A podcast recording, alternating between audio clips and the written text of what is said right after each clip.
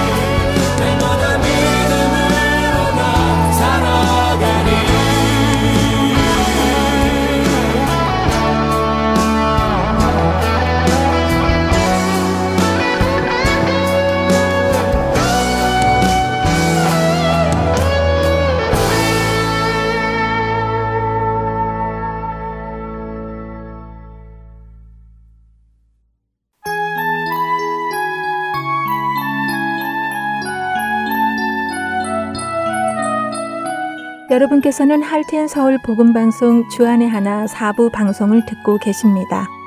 주안의 하나 사부에서는 지난 방송들 중에서 신앙에 도움이 될 만한 프로그램을 모아서 다시 방송해 드리고 있습니다.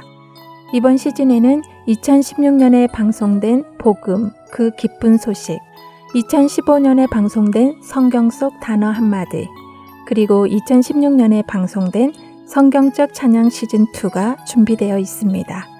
먼저 복음 그 기쁜 소식으로 이어집니다.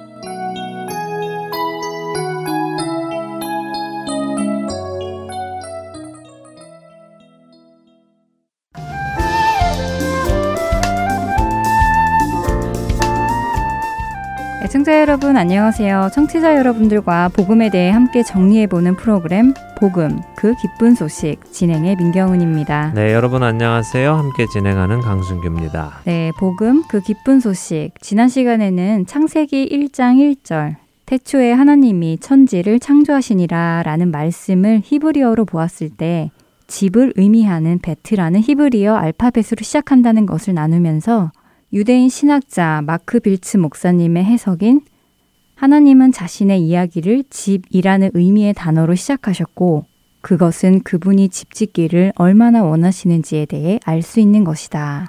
집을 짓는다는 것은 가족을 기대하는 것이기에 집에 관한 것은 곧 가정에 관한 것이다 하는 해석도 함께 나누어 보았습니다. 네, 그렇습니다. 아, 그래서 성경의 이야기는 곧 하나님께서 그분의 계획, 그분의 궁극적인 목적인 당신의 백성을 데리고 새 예루살렘으로 가시려는 이야기라는 말씀을 드렸죠.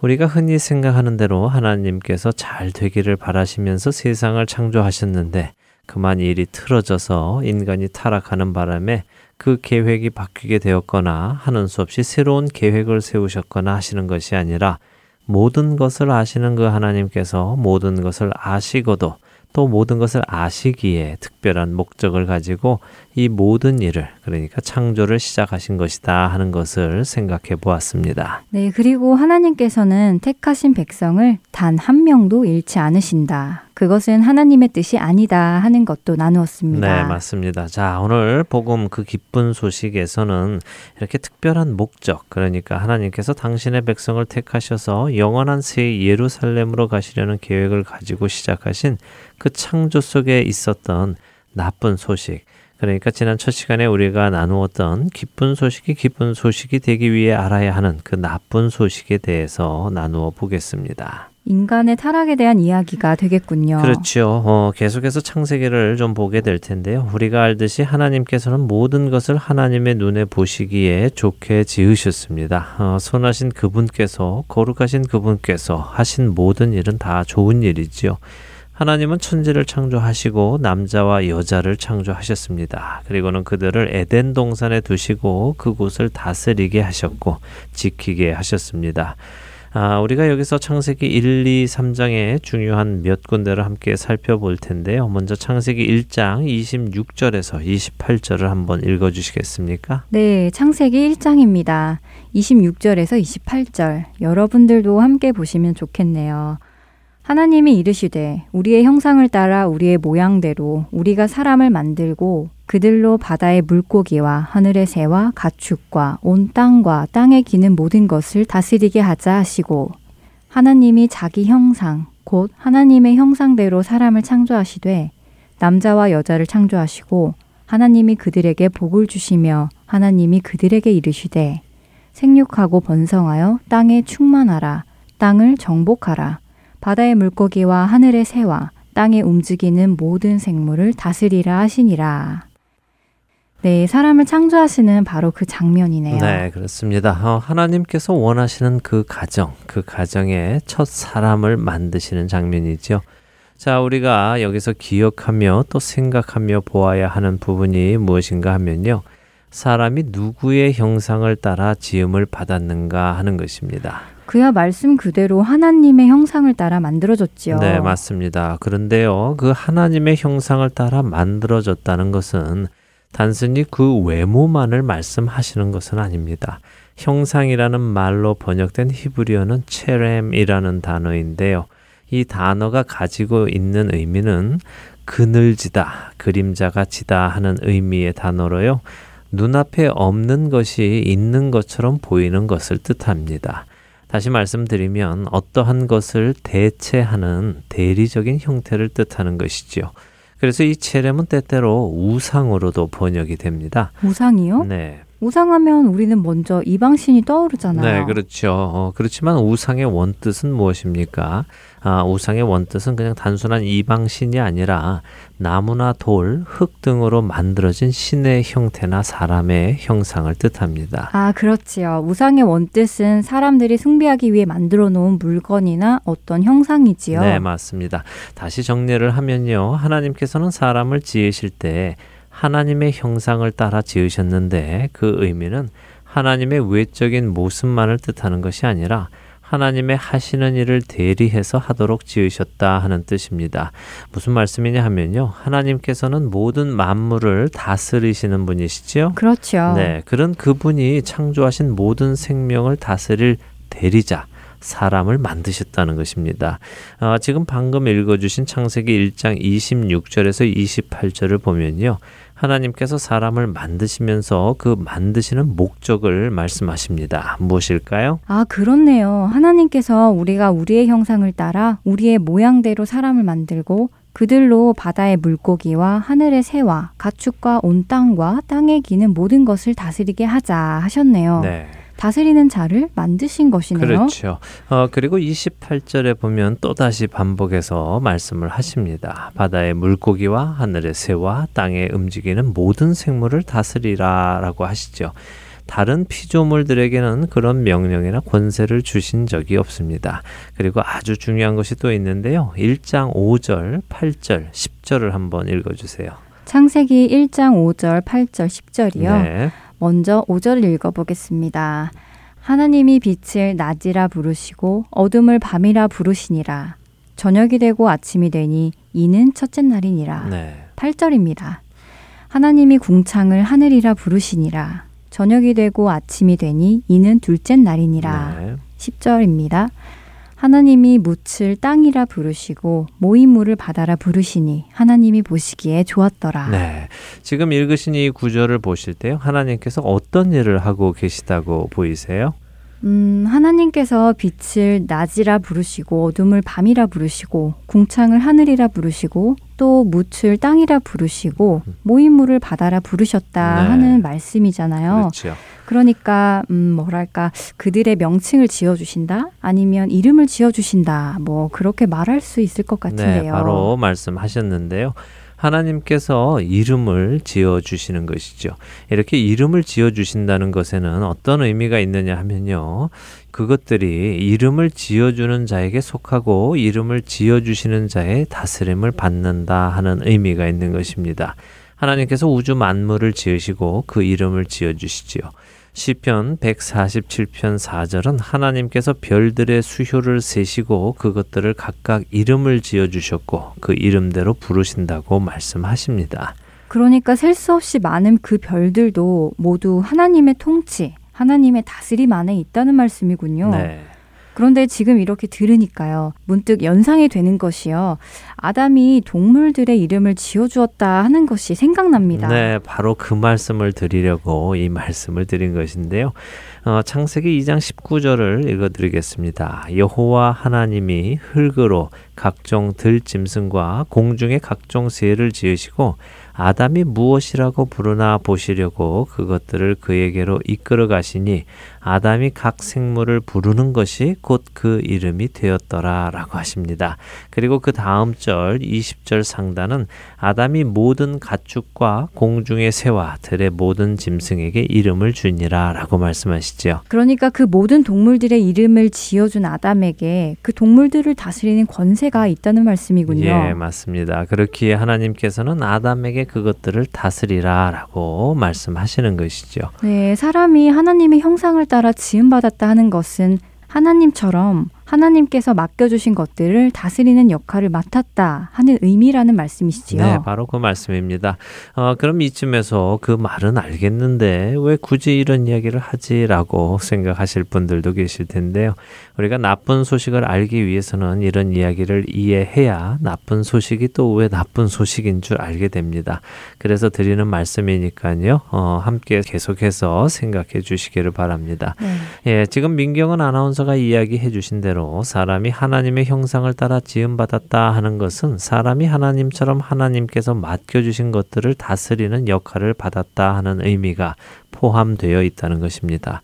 하나님의 대사라는 말씀이지요. 네. 자, 이번에는 창세기 2장 9절을 한번 읽어 주시기 바랍니다. 네, 창세기 2장 9절입니다.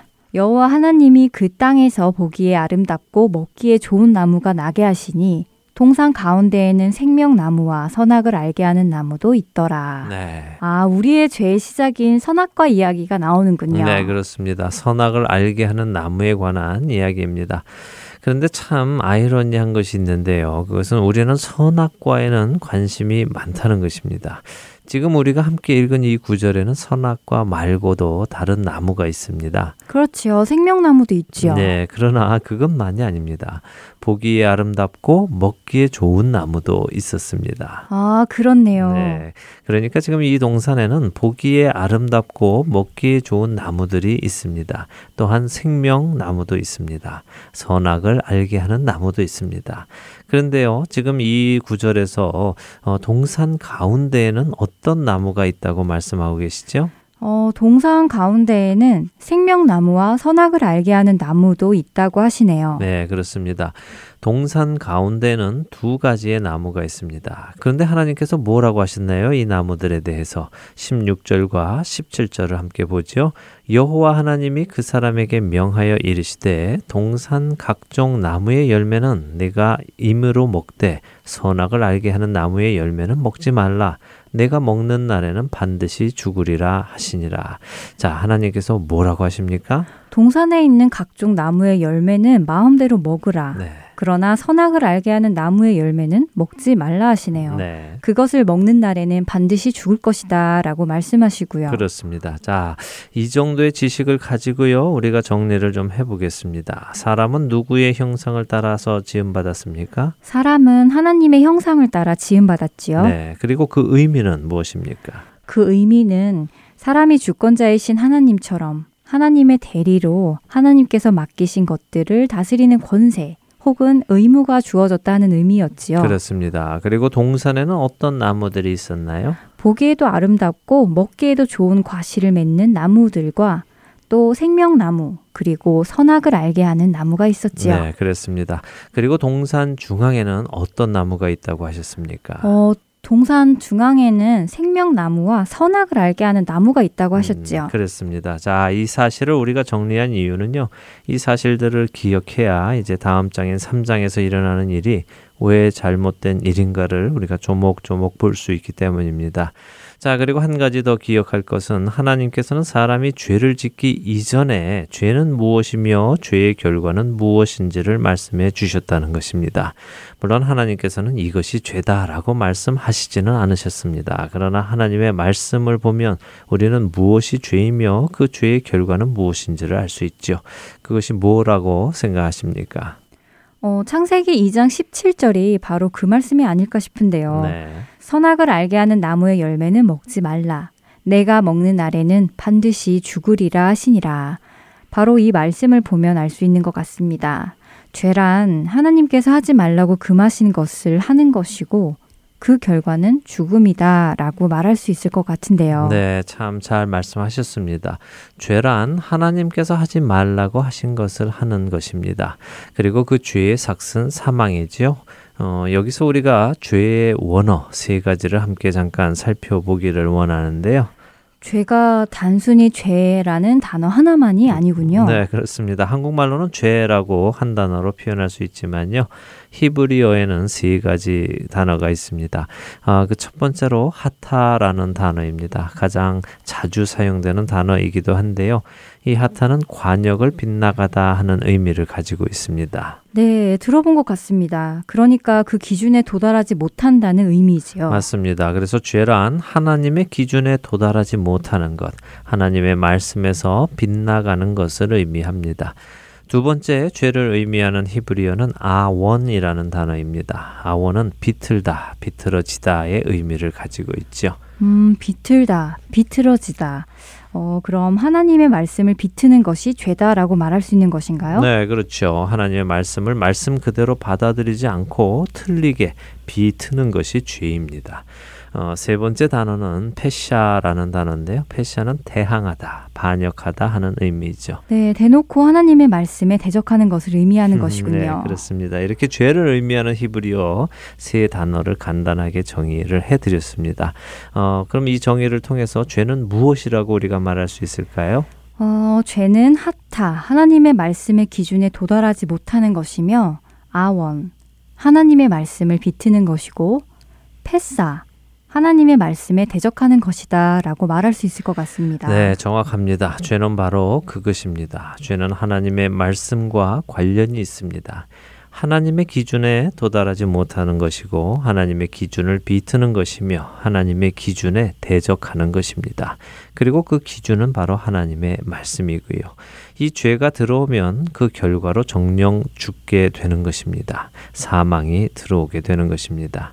그런데요, 하나님께서 이 죄에 대한 이야기, 그러니까 선악을 알게 하는 나무의 열매를 먹지 말라, 먹는 날에는 네가 반드시 죽을 것이다 라고 하신 그 이야기를 누구에게 하셨습니까? 아담과 하와 둘에게 하셨습니까? 아니면 아담에게만 하셨습니까? 음, 창세기 2장을 보면 아담에게만 하신 것 같아요. 아직 하와를 창조하시기 이전에 그 말씀을 하신 것으로 되어 있지 않나요? 네, 그렇죠. 어, 창세기 2장 17절에서 죄에 대해서 말씀하신 후에 18절에 사람이 혼자 사는 것이 좋지 않기에 그를 위하여 돕는 배필을 지으시겠다고 하시면서 아담의 갈비를 취하여서 여자를 만드십니다.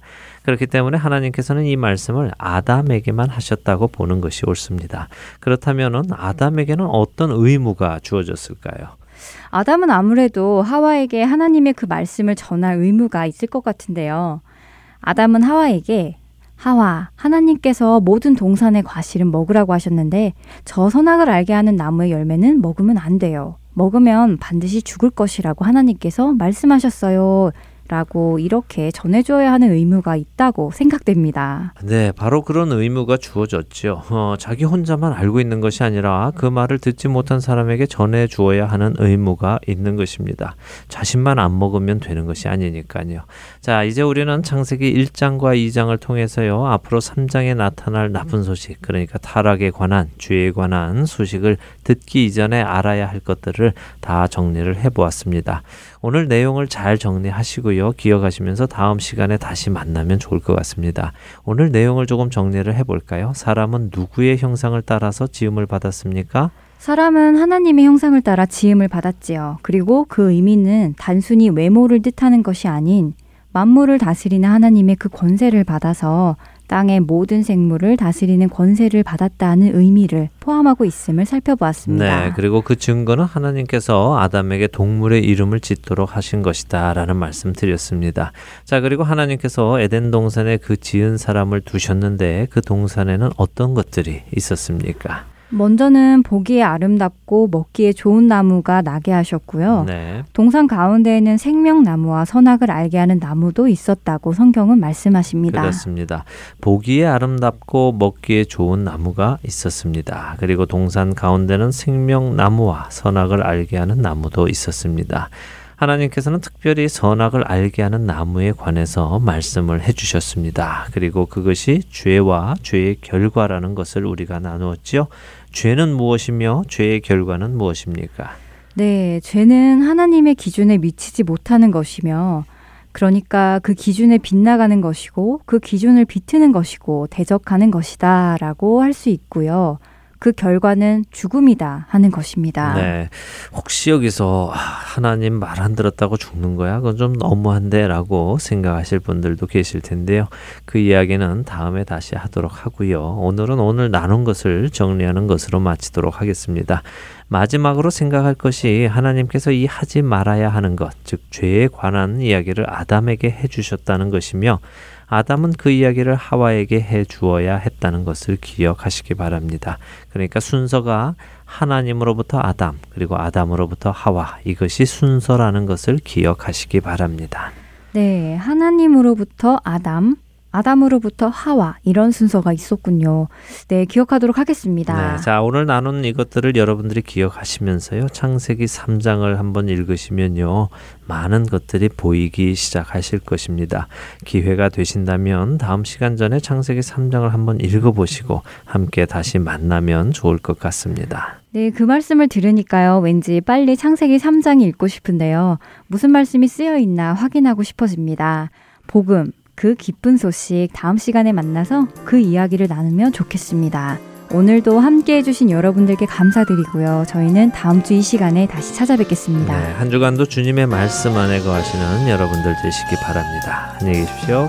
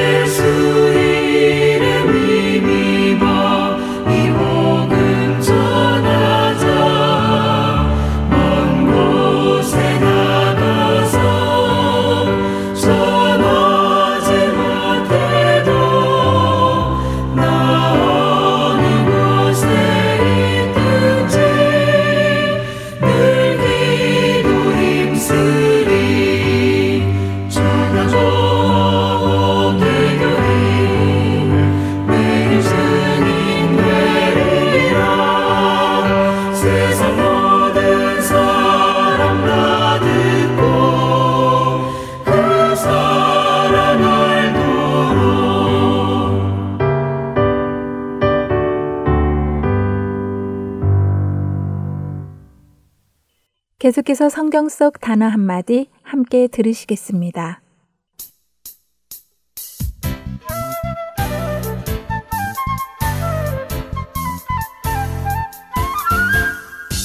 여러분 안녕하세요. 성경 속 단어 한마디 진행의 이다솜입니다. 하나된, 나눔, 친교, 사랑. 이런 단어들을 들으면 어떤 느낌이 드세요? 연애할 때의 생각을 한번 해보셔도 좋을 것 같은데요.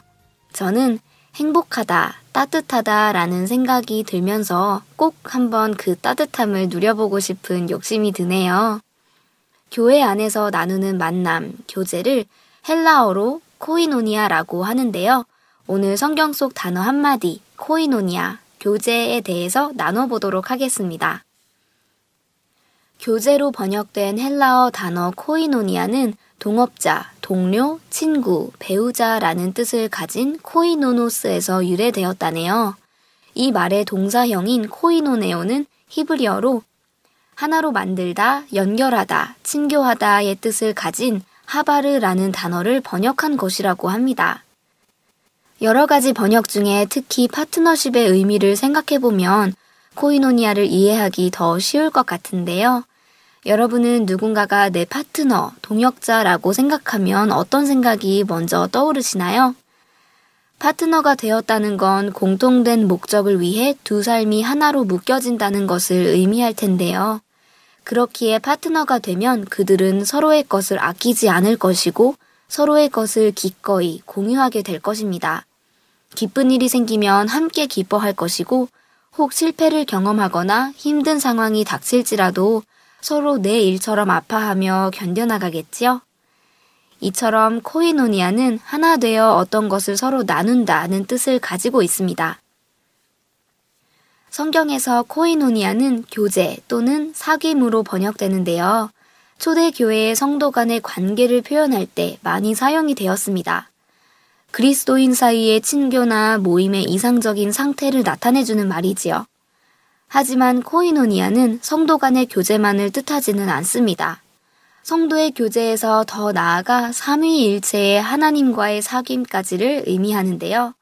여기서 서로 나누고 가까이 지낸다는 의미는 단순히 친한 정도가 아니라 죽기 전에는 떼낼 수 없는 정도의 결속력을 말한다고 하니 우리가 얼마나 하나님과 깊이 교제하고 성도가 서로 하나 되어야 하는지를 깨닫게 됩니다. 그런데 성도의 교제와 하나님과의 교제는 별개의 것이 아니라 서로 밀접한 관계를 맺고 있는데요. 성도의 교제가 단순히 개인적인 사귐에서 끝나는 것이 아니라 그리스도의 한 지체로서 그리스도의 몸을 이루어가는 것이기 때문입니다. 바울이 자주 언급했던 그리스도 안에라는 구절은 그리스도인들이 가져야 하는 핵심과 본질을 가장 잘 나타내 줍니다. 하나님께서는 우리를 그리스도와 교제하게 하시기 위하여 부르셨는데 이 부름은 우리가 그리스도의 죽음, 장사 지냄, 부활에까지 하나 되는 것을 의미한다고 합니다. 골로새서 2장 12절을 통해 알 수 있듯이 하나님의 아들 그리스도를 믿는 믿음 안에서 사는 것이 곧 그의 죽음과 부활에 하나 되는 것이지요. 그리스도와의 교제는 단순히 개인적인 경험에 그치는 것이 아니라 그리스도의 몸된 교회를 이루어 나가는 것입니다. 이것은 지체가 된 형제들 간의 교제를 통해 이루어집니다. 이렇게 보면 성도 간의 교제는 우리의 선택이 아니라 반드시 해야 하는 것이라는 것을 알게 됩니다. 우리의 교제가 잘 표현된 것이 고린도전서 12장에 쓰여진 몸과 지체의 비유이며 온전한 성도의 교제를 이루기 위해서는 무엇보다 사랑이 전제되어야 하지요. 정리를 해보면 성도 간의 교제란 주일에 예배 끝나고 같이 밥을 먹고 헤어지는 수준이 아닙니다. 만나면 단순히 눈인사를 하거나 형식적인 안부를 묻는 사이가 아니라는 것이지요. 한 배를 타고 함께 한 목적지를 가는 동역자이며 동업자이며 친구이자 배우자입니다. 죽음 외에는 서로를 뗄 수 없는 관계에까지 가는 단단한 결속력을 가진 관계를 형성해 나가는 것이 교제입니다. 그리고 이와 같은 결속력으로 삼위일체 하나님과 관계를 세워나가는 것이고요. 사도행전 2장 42절의 말씀을 읽어드리며 오늘 성경 속 단어 한마디 마치려고 하는데요. 그들이 사도의 가르침을 받아 서로 교제하고 떡을 떼며 오로지 기도하기를 힘쓰니라. 진리의 말씀으로 서로 교제하며 우리의 삶을 예배로 올려드릴 수 있기를 소원하며 성경 속 단어 한마디 오늘 여기에서 마치겠습니다. 저는 다음 주에 다시 찾아뵐게요. 여러분 안녕히 계세요.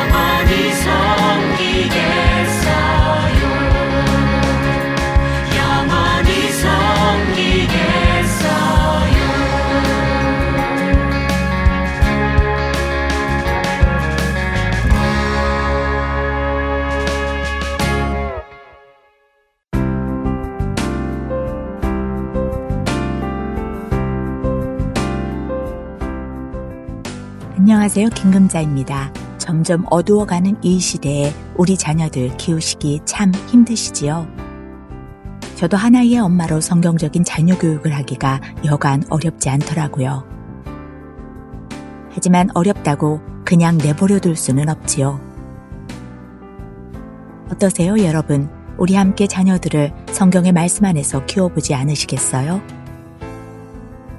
자녀들을 위한 영어 방송을 통해 우리 자녀들과 함께 성경을 읽고 찬양을 드리고 성경적 가치관을 세워나갈 수 있기를 바랍니다. 애청자 여러분들과 함께 기도하며 이 귀한 시간을 만들어가고 싶습니다. 칠드런스 프로그램 CD를 받고 싶으신 분은 사무실로 연락 주세요. 602 866-8999입니다.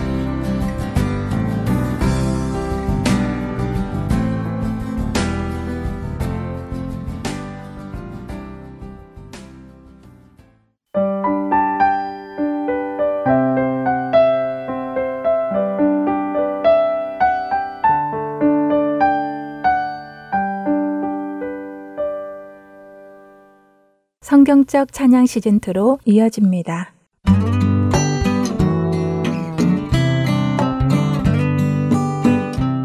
애청자 여러분 안녕하세요.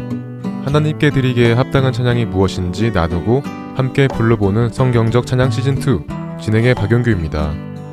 지난 시간에는요 시편 23편 말씀을 기초로 쓰여진 여호와는 나의 목자니라는 찬양을 함께 나누어 보았습니다. 가사 한 절 한 절을 살펴보며 목자와 양의 관계도 살펴보았습니다. 그리고 그 둘의 관계를 주님과 우리의 관계에 대입해 보며 다윗이 고백한 시편 23편 말씀도 함께 나누어 보았습니다. 이렇게 나누고 보니 양들이 목자 없이 살 수 없는 것처럼 우리도 주님 없이 살 수 없음을 깊이 느끼게 됩니다. 그리고 할랄이라는 성경 원어에 대해서도 잠깐 나누어 보았는데요. 할랄은 찬양에 대한 히브리어 중 하나로 뜻은 자랑하다, 뽐내다, 칭찬하다라는 뜻을 가지고 있습니다.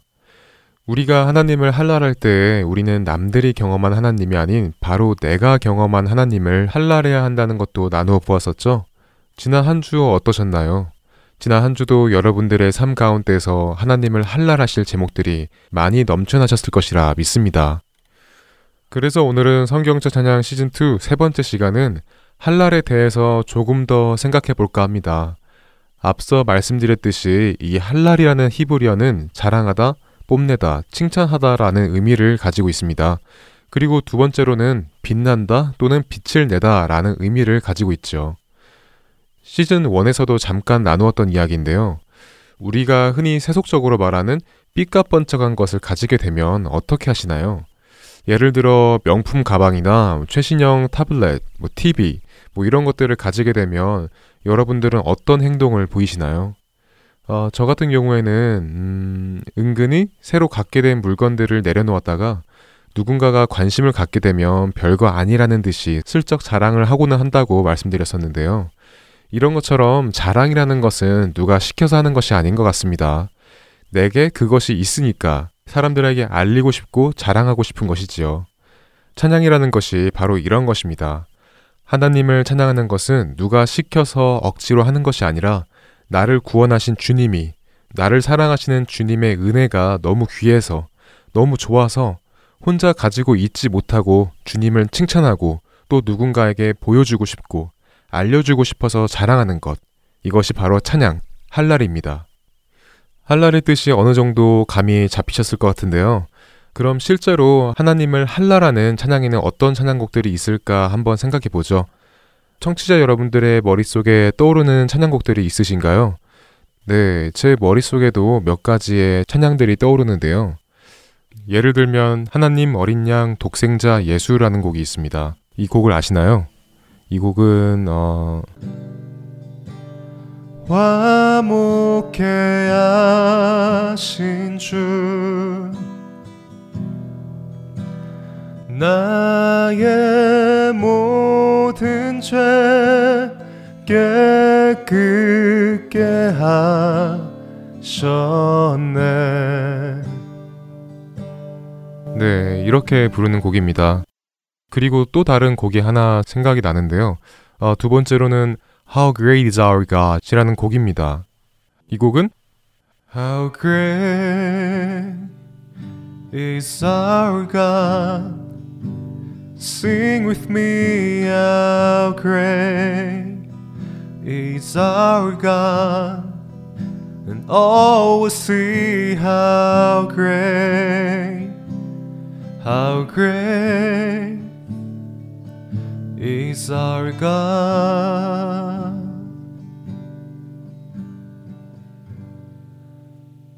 네, 이렇게 한국어로는 위대하신 주라는 찬양으로 알려져 있죠. 그리고 마지막으로는 그 크신 하나님의 사랑이라는 찬양곡입니다. 그 크신 하나님의 사랑 말로 다 영용 못하네 네, 이런 곡입니다. 그 외에도 하나님을 자랑하는 곡은 많을 텐데요. 오늘은 여러분과 이 중에서도 세 번째로 소개해드렸던 그 크신 하나님의 사랑이라는 찬양곡을 나눠볼까 합니다. 네, 그럼 여기에서 저희 함께 찬양하겠습니다. 그 크신 하나님의 사랑 말로 다 영용 못하네 저 높고 높은 별을 넘어 이 낮고 낮은 땅 위에 죄범한 영혼 구하려 그 아들 보내 사 화목제로 삼으시고 죄 용서하셨네.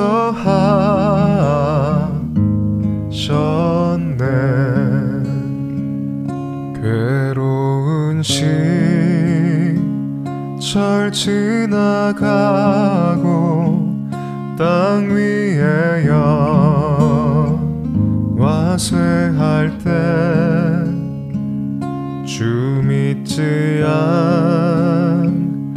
않던 영혼들은 큰 소리 외쳐 울어도 주 믿는 성도들에게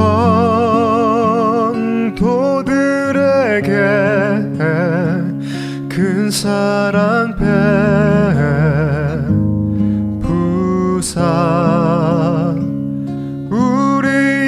우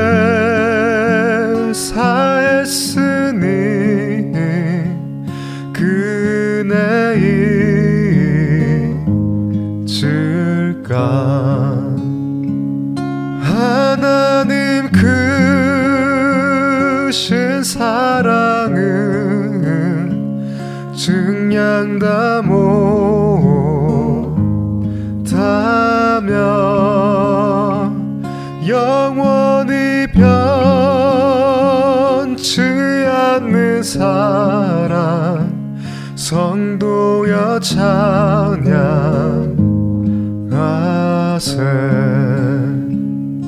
하늘을 두루마리 삼고 바다를 머물 삼아도 한없는 하나님의 사랑 다 기록할 수 없겠네. 하나님의 크신 사랑 그 어찌 다 쓸까? 저 하늘 높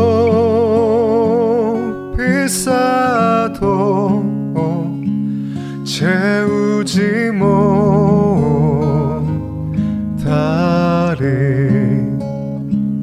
하나님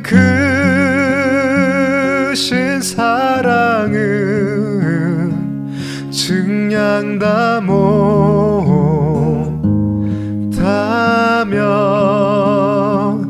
영원히 변치 않는 사랑 성도여 찬양 하세. 하나님 크신 사랑은 증량 다 못하며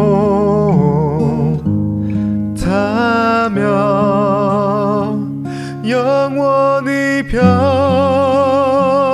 변치 않는 사랑 성도여 찬양하세 하세 먼저 1절 가사를 나누어 보겠습니다. 그 크신 하나님의 사랑, 말로 다 형용 못하네. 저 높고 높은 별을 넘어 이 낮고 낮은 땅 위에 죄범한 영혼 구하려 그 아들 보내사 화목제로 삼으시고 죄 용서하셨네. 1절 가사를 들어보니 어떠신가요?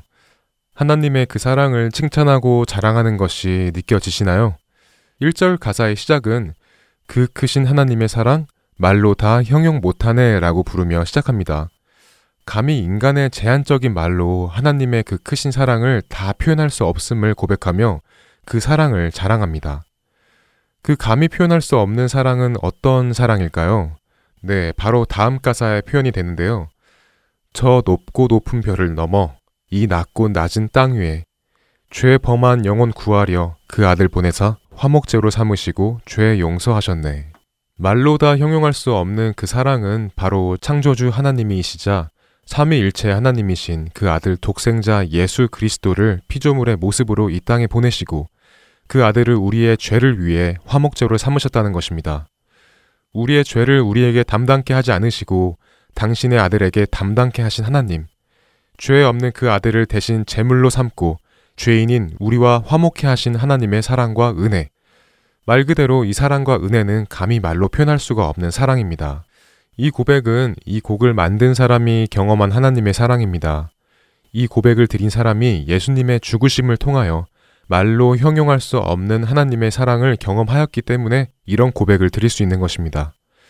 우리는 앞서 할랄이라는 단어를 나누며 우리가 경험하지 못한 하나님을 할랄할 수 없고 우리가 경험한 하나님만을 할랄할 수 있다는 것을 나누어 보았는데요. 그렇다면 여러분이 각자의 삶에서 경험하신 그 크신 하나님의 사랑은 어떤 사랑인가요? 어, 제가 저의 삶에서 경험한 사랑의 하나님은 내가 얼마나 추하고 부족하고 약하고 죄인이라 할지라도 그런 나를 하나님의 사랑으로 품으시고 기다려주시는 사랑의 하나님을 경험하였습니다. 그리고 물론 그 사랑은 이 찬양곡의 가사와 마찬가지로 말로 형용할 수 없는 사랑입니다. 우리 다 같이 1절을 다시 불러볼까 하는데요. 어, 몇 가지를 깊이 생각하며 불러보면 좋겠습니다. 우리 각자의 삶 속에서 경험하였던 형용할 수 없는, 측량할 수 없는 하나님의 사랑은 무엇인지 그 깊이 생각하며 찬양하겠습니다. 그 크신 하나님 의 사랑 말로 다형 용 못하네. 저 높고 높은 별을 넘어 이 낮고 낮은 땅 위에 죄범한 영혼 구하려 그 아들 보내사 화목제로 삼으시고 죄 용서하셨네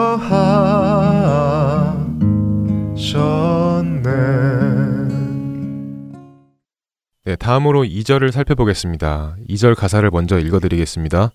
괴로운 시절 지나가고 땅 위에 영화 새할 때 주 믿지 않던 영혼들은 큰 소리 외쳐 울어도 주 믿는 성도들에게 큰 사랑 베푸사 우리의 죄 사했으니 그 은혜 잊을까. 네, 2절 가사는 세상 끝에 있을 구분을 말해주고 있는 가사라고 보여지네요. 주 믿지 않던 영혼과 주 믿는 성도 이렇게 말이죠. 이 가사를 보니 마태복음 25장 32절 33절 말씀이 생각납니다.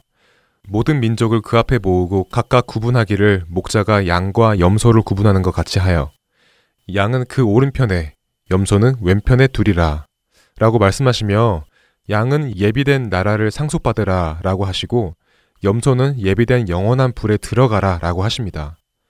즉, 주 믿는 성도들은 양, 믿지 않던 영혼은 염소로 비유가 되는 것입니다. 사실 우리는 하나님의 공의 아래에서 다 염소로 구분되어 영원한 불에 들어가야 할 마땅한 자들이었습니다. 왜냐하면 우리는 다 죄인이기 때문이고 죄는 항상 사망이라는 삭시 따라다니기 때문입니다. 우리가 죄인임에도 불구하고 예수님께서 우리를 양으로 구분해 주신 것은 1절에 나누었던 것처럼 하나님께서 독생자 예수님을 이 땅에 보내셔서 십자가에 매달리사 우리를 죄와 사망으로부터 자유케 해주신 것이기 때문입니다. 이것이 바로 우리가 절대 잊어서는 안 될 은혜입니다. 또 이 가사에서 생각해 볼 수 있는 것은요, 괴로운 시절과 땅 위의 영화인데요. 괴로운 시절과 땅 위의 영화는 서로 반대되는 개념이죠. 그런데 그 반대되는 개념은 각각 주 믿는 성도들과 믿지 않던 영혼이 이 세상에서 어떤 삶을 사는가 하는 비유처럼 들립니다. 하나님의 성도들은 이 세상에 속하지 않았습니다. 그래서 이 땅에서 미움을 받죠.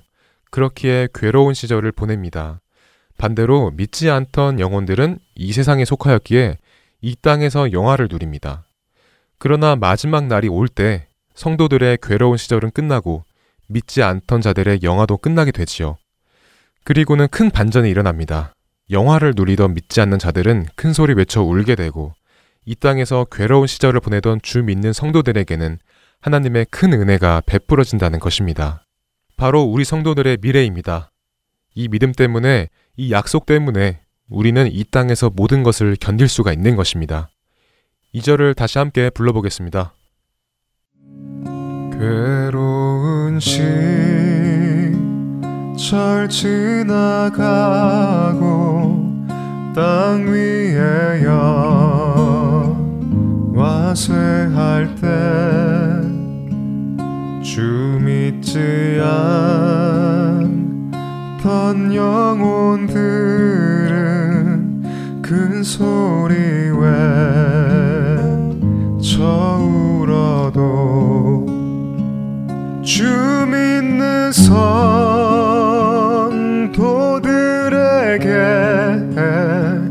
큰 사랑 베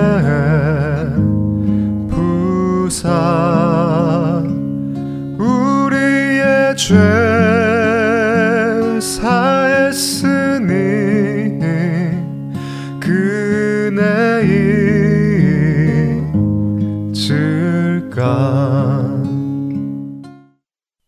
네, 마지막으로 3절 가사를 읽어드리겠습니다. 하늘을 두루마리 삼고 바다를 먹물 삼아도 한없는 하나님의 사랑 다 기록할 수 없겠네. 하나님의 크신 사랑 그 어찌 다 쓸까? 저 하늘 높이 쌓아도 채우지 못하리. 참 멋진 고백입니다. 그 어마어마한 바다를 먹물 삼고 하늘을 두루마리 삼는다 하여도 하나님의 사랑을 다 적을 수 없다는 것이 말이죠. 그런데 이것이 단순히 비유적으로만 다가와서는 안 될 것 같습니다. 여러분들은 정말 하나님의 사랑을 바다를 먹물 삼아 두루마리 같은 하늘에 쓴다 하여도 다 기록할 수 없다고 믿으시나요? 네, 다 기록할 수 없는 것이 맞습니다. 왜냐하면 하나님의 사랑은 영원하시기 때문입니다. 우리는 영원이라는 그 시간 동안 그분을 알아가고 그분과 교제할 것이기에 그렇습니다. 그분은 무한하신 분, 한계가 없으신 분이지요. 만일 그분에게 한계가 있고 그분의 사랑을 다 알 수 있게 된다면 우리는 영혼의 시간 속 언젠가에서 지루해지기 시작할 것입니다. 더 이상 새로운 것이 없을 테니까요. 그러나 그분은 무한하신 분이시기에 우리가 영혼의 시간 속에서 알아간다 하더라도 그분을 다 알 수 없을 것입니다. 그렇기에 그분의 사랑을 다 기록할 수 없을 것입니다. 그런데 문제는요, 그렇게 무한하신 하나님을 나는 얼마나 알고 있느냐 하는 것입니다. 과연 레럴 사이즈 종이 한 장에 여러분이 알고 있는 만큼의 하나님의 사랑을 적기 시작한다면 얼마나 빨리 채울 수 있을까요? 말씀드린 대로 우리는 우리의 경험한 하나님만을 자신의 고백으로 찬양할 수 있습니다. 저는 직접 해보았는데요. 어, 저는 아직 너무 부족해서 한쪽 면도 다 채우지 못했습니다. 이렇게 직접 내가 종이 위에 하나님을 사랑하는 나의 마음을 적어보니 내 자신이 얼마나 부족한지, 그리고 하나님의 사랑이 측량하지 못할 만큼 얼마나 높고 높은지 직접적으로 느낄 수 있는 시간이었습니다. 여러분들도 시간이 되시면 레터 사이즈 종이에 하나님에 대한 각자의 사랑을 적어보는 게 좋을 것 같습니다. 그 시간을 통해 헤아릴 수 없는 하나님의 사랑의 너비와 길이와 높이를 깨닫는 시간이 될 것입니다. 네, 그럼 3절을 함께 찬양해 보겠습니다. 하늘을 두루마리 삼고 바다를 먹물 삼아도 한없는 하나님의 사랑 다 기록할 수 없겠네. 하나님의 크신 사랑 그 어찌 다 쓸까 저 하늘 높이 쌓아도 채우지 못하리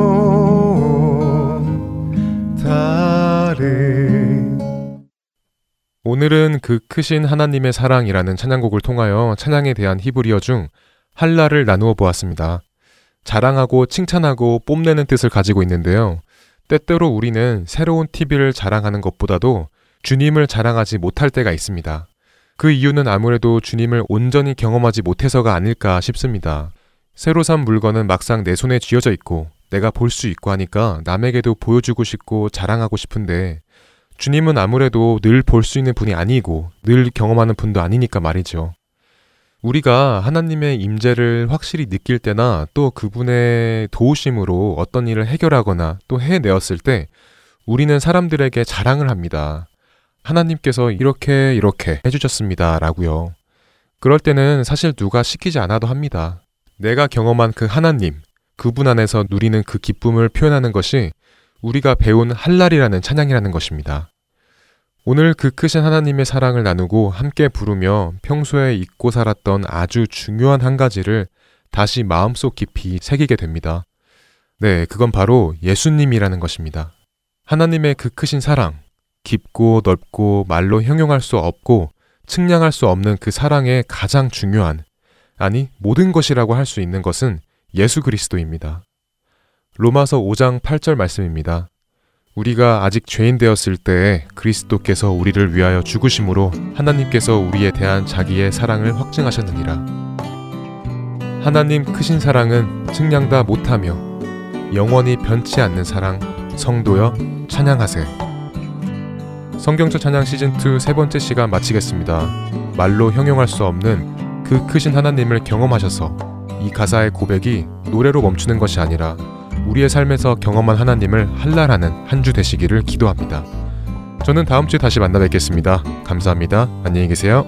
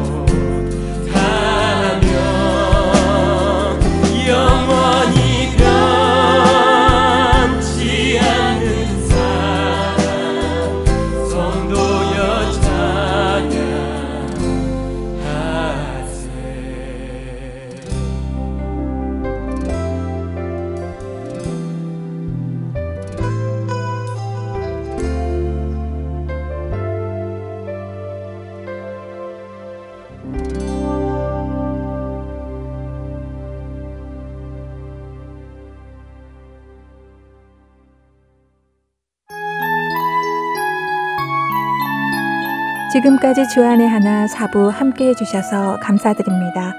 다른 지난 방송들을 더 듣고 싶으신 분들은 홈페이지 www.heartandseoul.org에서 특별 방송을 클릭하셔서 들으실 수 있습니다.